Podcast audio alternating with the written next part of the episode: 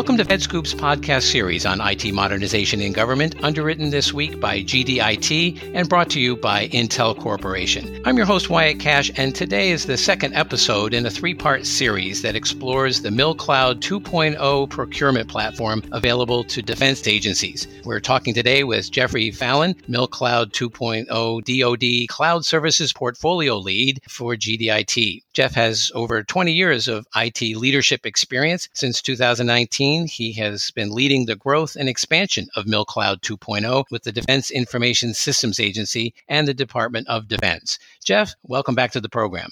Thanks, Wyatt. Glad to be here. In our last episode, we talked about MilCloud 2.0 and how it gives Department of Defense agencies an edge to migrate data and applications quickly to the cloud. In this episode, we want to take a closer look at how MilCloud 2.0 is actually helping defense agencies fast track the use of artificial intelligence and machine learning. So, Jeff, let's start by briefly recapping what challenges are unique to DoD agencies in trying to capitalize on cloud capabilities and implement more modern tools. Well, Wyatt, as you might expect, DoD agencies have elevated security requirements that you might not see in other organizations. And as such, those security considerations drive a lot of the priorities, timing, and budgets for which applications and data can move to the cloud. Another challenge along a similar vein is who can actually access these applications and data that the DoD wants to move to the cloud. One good example is when we start to discuss how artificial intelligence and machine learning are being utilized in the DoD space. And one of the biggest challenges is finding cleared U.S. citizens to do this type of analytical work, which currently tends to be dominated quite regularly by engineering students and faculty that may not necessarily have the appropriate clearances or might not even be U.S. citizens. And both of those are usually required for people to access many of the DoD networks. So, DoD, like many federal agencies, has built up their infrastructure and applications over decades and is heavily invested in legacy databases. How can they take advantage of more modern capabilities like those offered by MilCloud 2.0?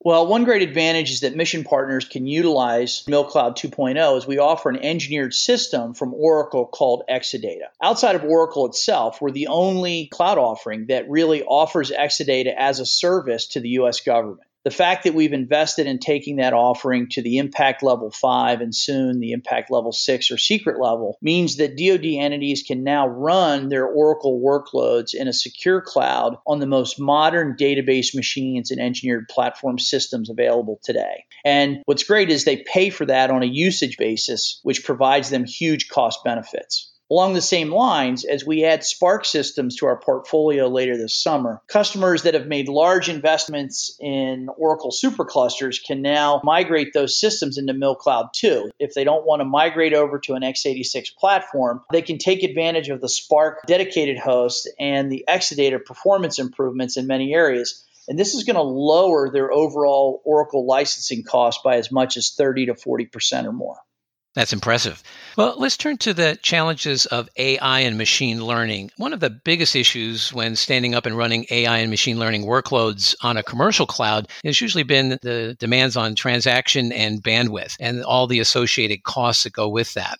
So, how is MilCloud 2.0 making AI and machine learning more practical and affordable for the DoD?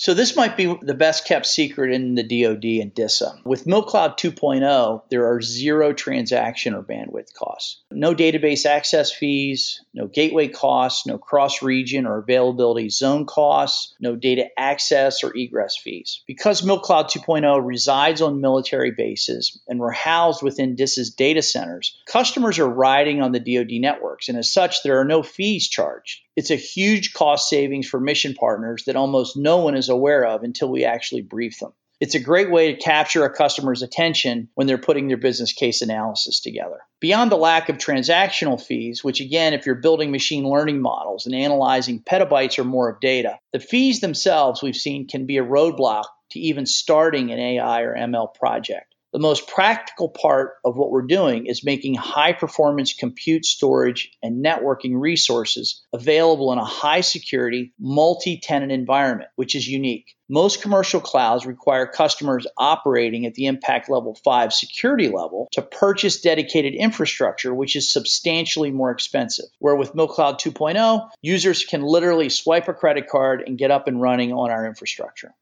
What capabilities does MilCloud 2.0 actually offer that allows them to take advantage of artificial intelligence and machine learning? So we've covered some bread and butter items, right? Multi-tenant access to high performance, high security infrastructure, and the lack of transaction and data access fees. While those aren't really sexy items, they're hugely important to users that have to select the best environment to start using artificial intelligence and machine learning in the cloud. In addition, you have to get into the nuts and bolts of processor speed, memory, and networking, the three primary elements that drive decisions for data scientists and analytics professionals. As a result, beyond some of the out of the box AI and machine learning capabilities that you get with the Oracle Exadata platform, we also make a variety of CPU and GPU configurations available to them, as well as the SPARC platform, so that users can effectively work through these tailored approaches for typical use cases in the AI and ML space. Whether users are building algorithms or classifiers, they're training data or running those optimized algorithms on different data sets in the areas of cybersecurity, overhead imagery, biometrics, or other problem sets what we've tried to do is come up with configurations and options that meet those missionaries and challenges that are specific to the DoD. And so the complement to these configurations is really making these resources readily accessible and affordable to the experts and organizations that need to take advantage of AI and ML for their missions. So prior to MilCloud 2.0, there may have been strict guidelines on what applications and tools that a mission partner could run in a third party cloud.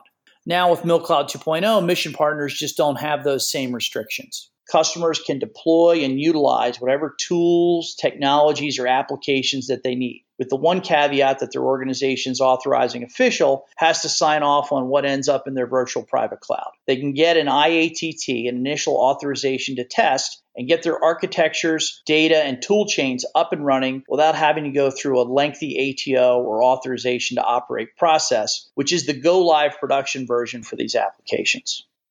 So it sounds like MilCloud 2.0 really eliminates so many barriers. So, in that light, what recommendations would you give DoD leaders who are already moving forward with AI and ML capabilities? And how can MilCloud 2.0 actually accelerate those efforts? Our recommendations are fairly straightforward.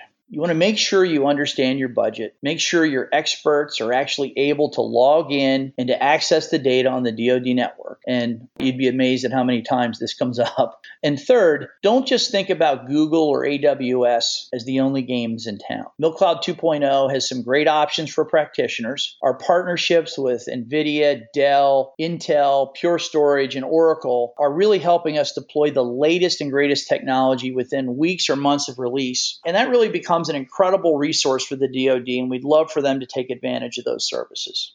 Well, terrific. I'm afraid, though, that we're going to have to leave it there for today. Jeff Fallon, thanks for joining us to talk about how the MilCloud 2.0 program can help DoD agencies expand and accelerate their AI and ML capabilities. Thanks, Wyatt. We appreciate having a chance to talk to you. And thanks to GDIT for underwriting today's episode, along with Intel Corporation for its support.